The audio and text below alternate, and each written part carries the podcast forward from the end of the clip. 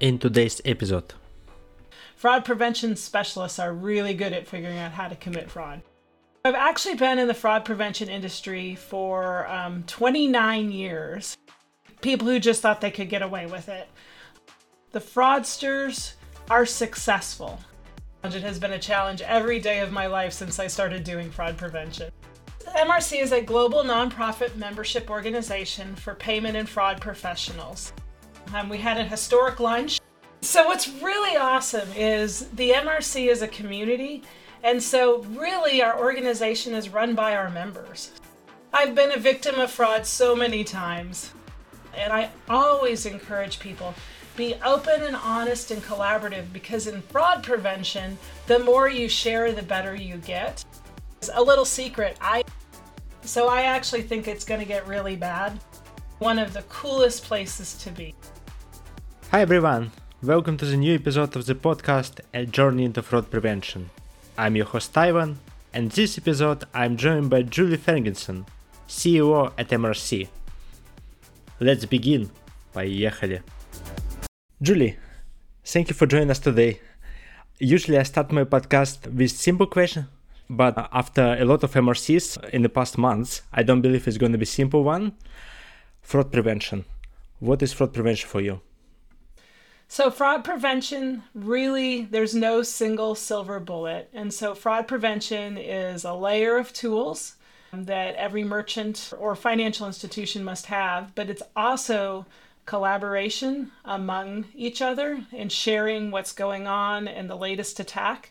Because whatever we solve, you can guarantee the fraudsters will figure out and figure out a new scheme. And they actually have the deep web, the dark web, where they're sharing lots of tips and techniques. And so in the financial services industry, we have to have that same level of collaboration. So it is a combination of tools, but also of collaborating and sharing best practices and tips and techniques. I believe we also have uh, fraud creation from another side of the table.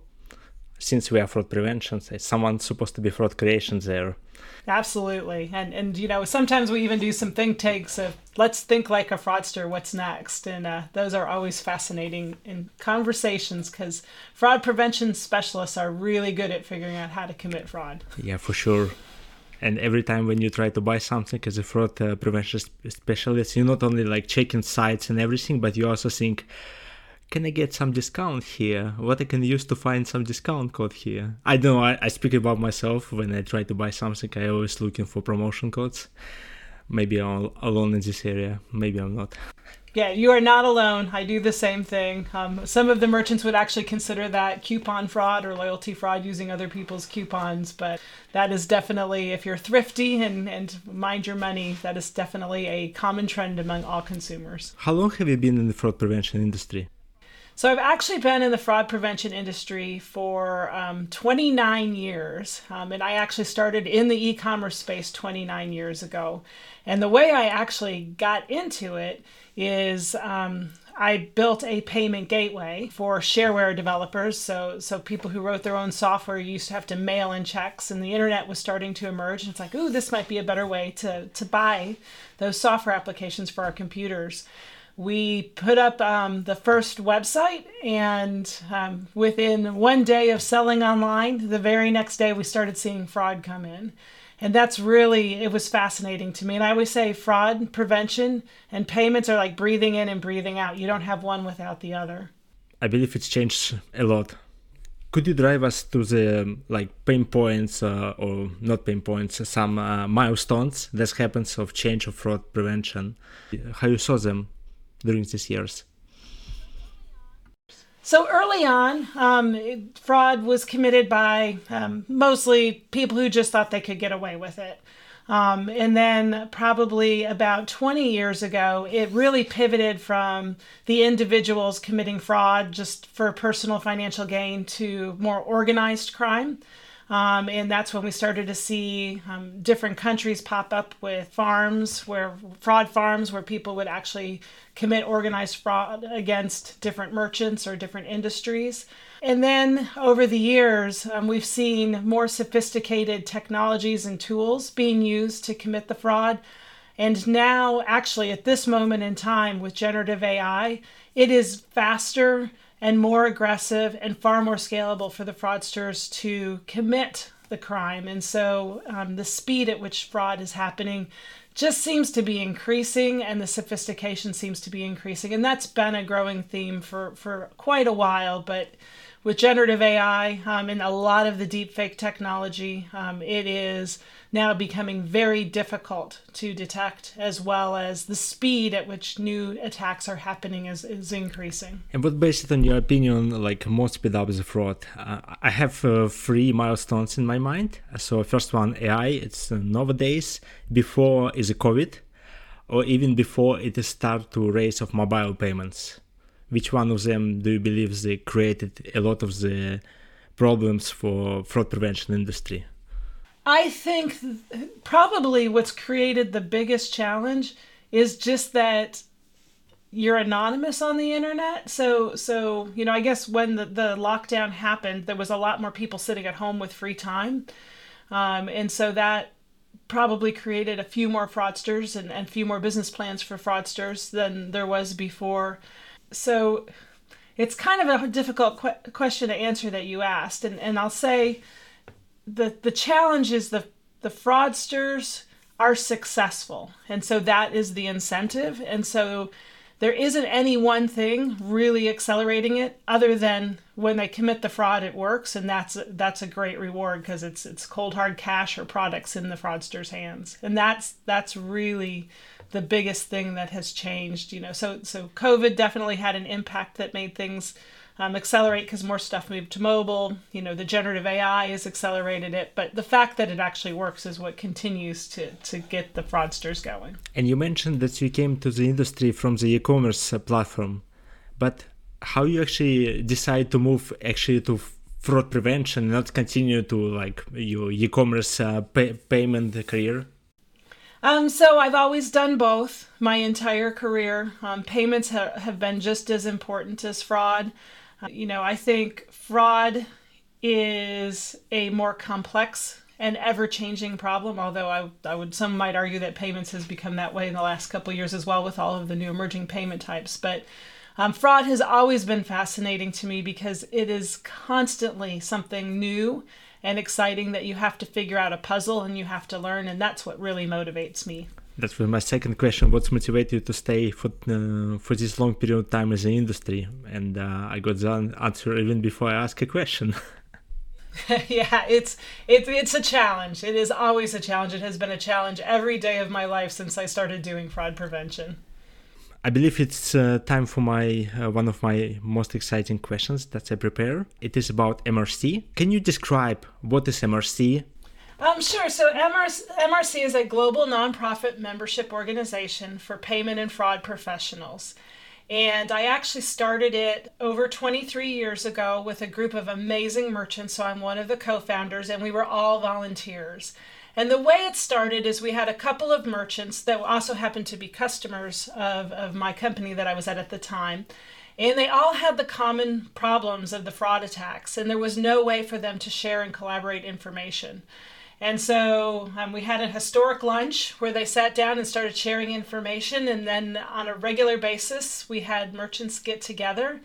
And it actually made a material difference. When we started the, the MRC, fraud rates were 2 to 3% of emergency commerce revenue or, or transactions and it was just growing exponentially. And so by creating this organization, we were able to keep fraud in check. We were able to work together. We were able to reduce the, the fraud that was happening. Solution providers popped up, learned what merchants were doing, built some automated tools, and really the entire industry was born. Um, and about three and a half, four years ago, um, at, when I was at my last company, we got acquired by MasterCard. And so I decided that I really wanted to go and give back to the community. And so I actually got the opportunity to come back and uh, take the helm of the MRC and take it to the next level, um, which is really going from an events based organization where people got together to do, do truly year round engagement and collaboration. So we have Slack channels now where people are communicating um, on a daily basis of what's going on.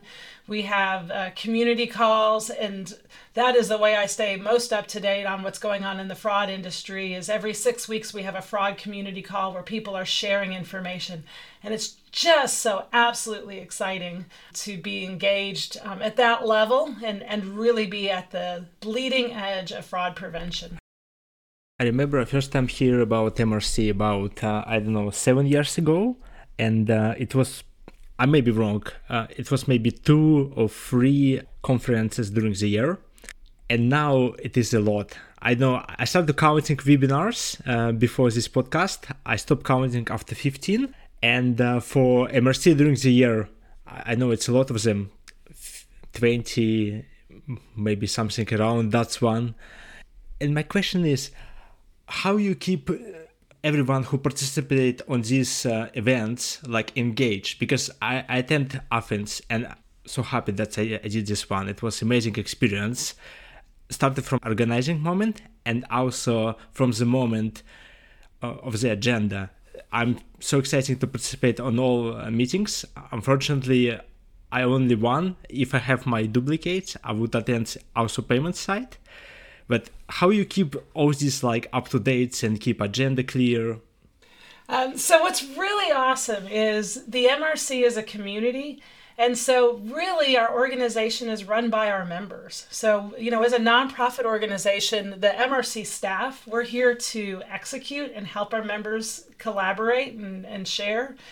And we have an education committee that's made of a group of volunteers that works on our online training. We have a content committee for each of the different regions, and that's um, the groups that actually, the members actually set the content for the regions. And um, so, like our conferences, um, they might make recommendations for webinars. Um, so we have one, you know, in the U.S., one for Europe, one for the Asia Pacific region, and one for the Latam region. Um, so we just have a lot of different committees that our members volunteer, and that's what makes the MRC magic happen. Is everybody's kind of chipping in because we have a common enemy, that fraudster. But if someone who is not in MRC right now asks you why I need to join MRC immediately, what's going to be your response? To be as organized as the fraudster, right? It, it's one of the things the fraudsters learned early on is if I learn a fraud scam and I share it with all my friends, it's very hard to catch me.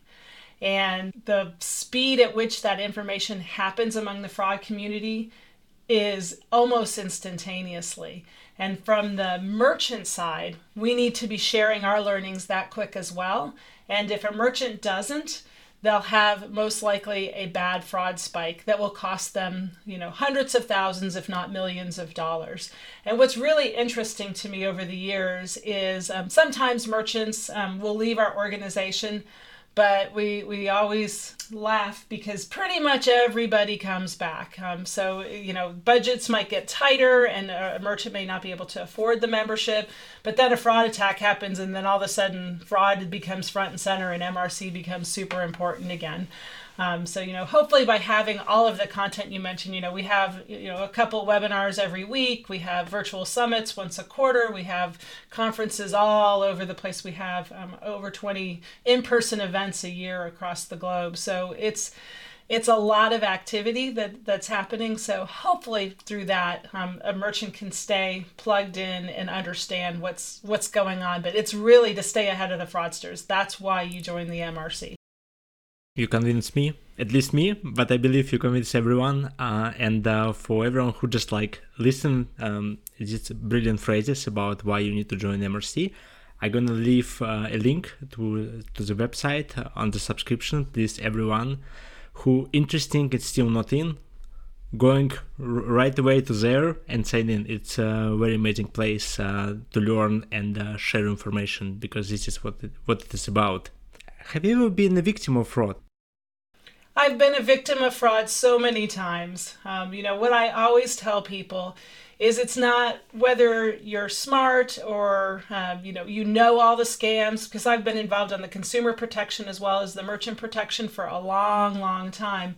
But all it takes is one moment when you're a little sleepy or half distracted by the kids and you click on that link because you want to buy that cool new shirt or that cool new toy and you type in all your information and then you realize after you press send, oh, that was probably fraud. Additionally, anytime there's a new technology that comes out, I like to go experiment um, with it. And so it is not uncommon for me to get my credit card compromised as I'm playing with a new technology or platform.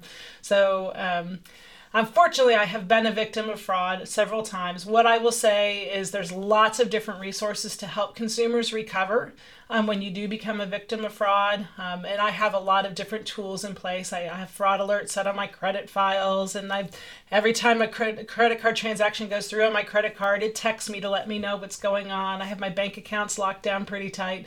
So those are the things that I'll say, but but there's no way to prevent yourself from being a victim of fraud. There's just too many. It's constantly hitting at you as a consumer.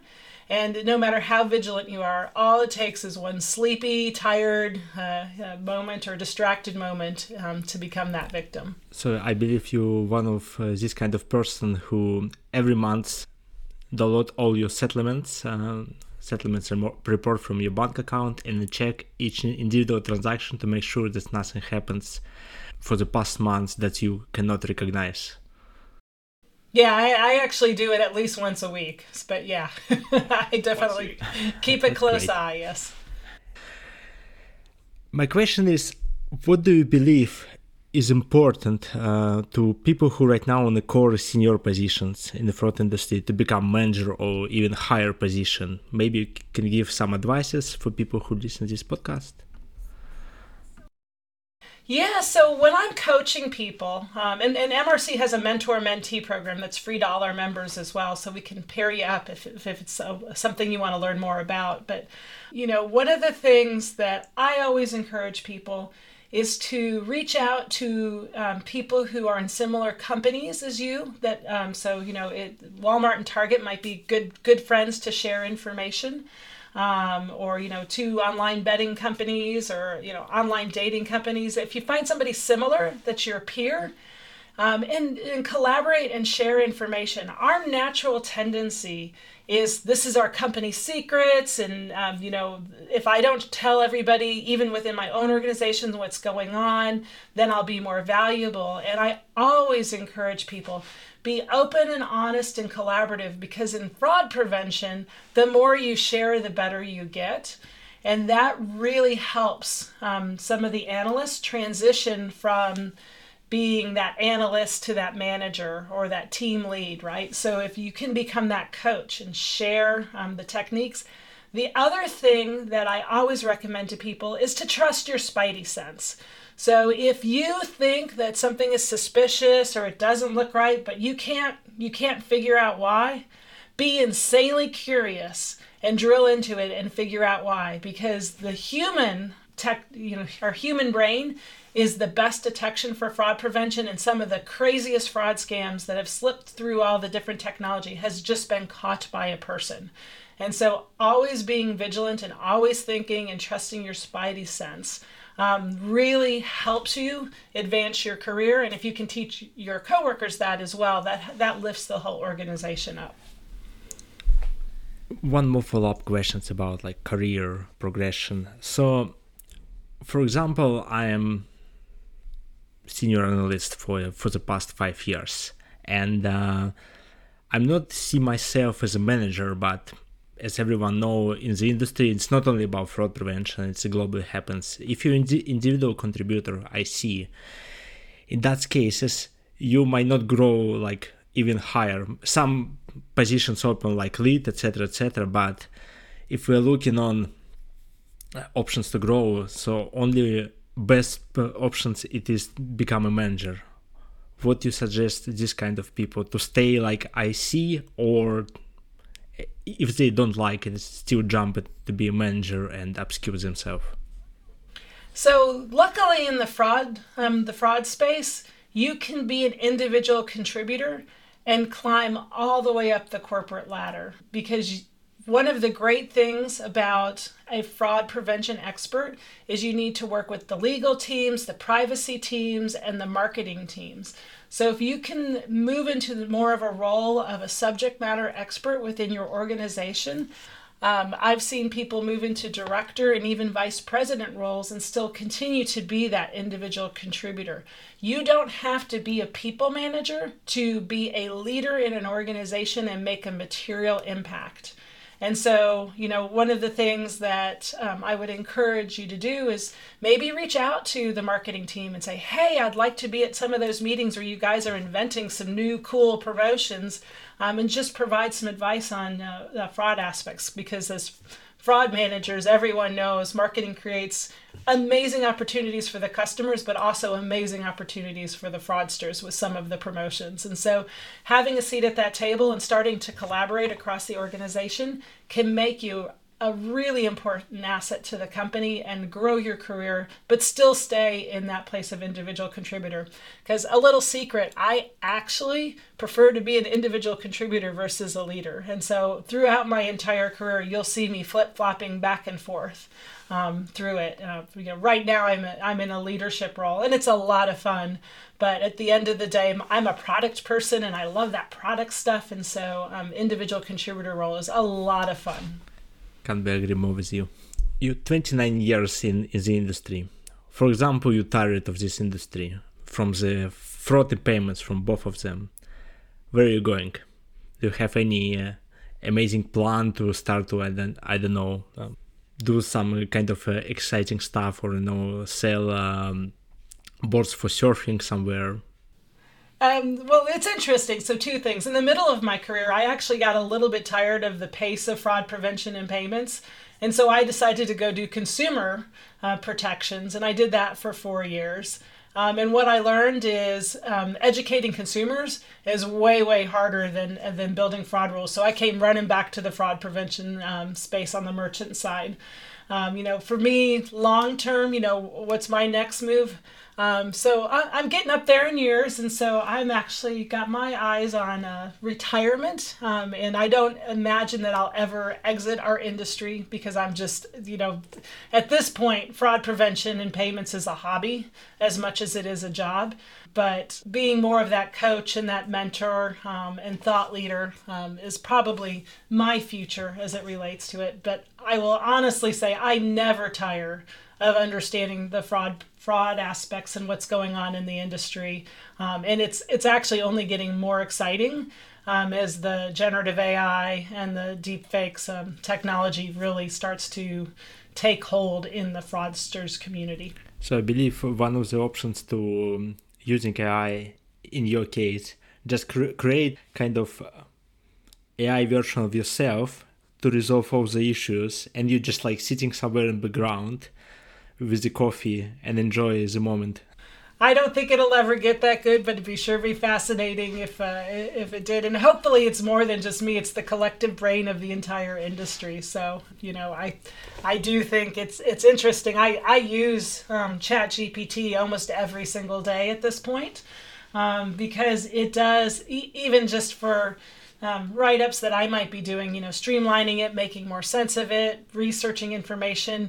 It, it's it's really powerful. So so I do think there's maybe a role. So so hopefully I won't be replaced by it, but uh, but but we may be. About AI, because we speak a lot about uh, it for the past 20 minutes. Do you believe it's gonna be stay with us for a long time or it just like spike that happens and uh, maybe a year from now we stop to hear everything about ai because it's not going to be so exciting anymore or it's only early stage of ai that we see and it's going to be like progress significant higher that we expected. And we see a lot of more and more cases that involve uh, this new functionality.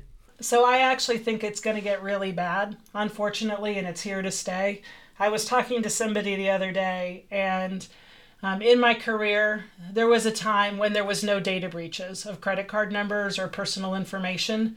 And I remember when they started happening, and I started talking to the press and speaking about it at conferences, and everybody told me, oh, don't worry, it'll go away. Oh, it's not as big a problem as you think it is.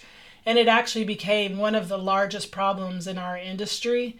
I feel the exact same way at this moment about AI that in the future it's going to be one of the largest problems in our industry in the future. And I always try to say people who are just afraid that they're gonna lost uh, the positions, specifically like in the fraud prevention area, that right now it's a great opportunity to ma- to upskill yourself and start to using new functionality to prevent something rather than just like sitting somewhere and afraid that it's going to be re- replace you. I may be wrong, but this is my position. What do you think about it? I think your position is exactly right. This is just one more new technology that we as professionals need to learn how to use.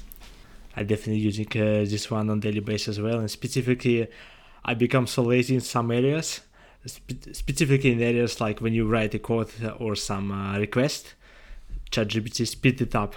I like it.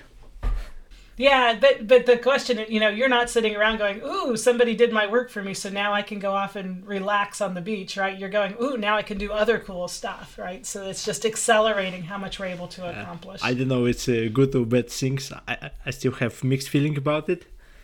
Once I figure out for myself, I definitely let you know. For now, I have more pros and cons about it, and I hear a lot that the main advice to stay curious if you decide to join the fraud fighters path do you have any other advices to the people who right now are looking for change their career or maybe uh, start their first job and uh, fraud fighters in their focus yeah so what i'll tell you is hands down being in the fraud prevention space is absolutely one of the coolest places to be um, you know it's constantly changing it's constantly learning because the criminals are using the latest and greatest technology, we as the fraud prevention team have to also be using the latest and greatest technologies. So you get to work on really cool new things constantly. Additionally, when a recession happens or a bad economy, where we might be seeing um, massive layoffs in other industries, you might see a little bit of tightening of the belt, but fraud actually always increases in a bad economy and actually ends up creating more jobs, not less. And so I would never say any career is recession proof, but I've been through a couple recessions now, and fraud prevention career is pretty recession proof. Um, so th- that's a great another benefit of being in this industry. And anybody who wants to be in this industry, you know, you hit the, the nail on the head. Be insanely curious and I would be say, don't be afraid to say, I don't understand this. I don't have any idea what you're talking about. Um, you know, please explain it to me. And I will tell you on a regular basis, I say, I don't understand. Please help me understand. Um, even today, even though I've been in this industry for 29 years, because there's so much to learn, and and that there's so much information to, to understand to really win against fraud that that's just one of the things that really makes this career in this industry very exciting. Thank you for great advices. I believe I don't have any other questions. Uh, thank you so much for joining me today. It was a really great story. I really enjoy it. And uh, the same as the previous podcast, I'm really uh, learn something every day and uh, thank you so much for like joining me today. It is a pleasure to have interviews you. Thank you, Ivan. It was a pleasure to be here, and it was really great to meet you. And if there's ever anything that I can do for you, don't hesitate to reach out and ask. Thank you. And I calling my favorite words at the end of each podcast. Cut.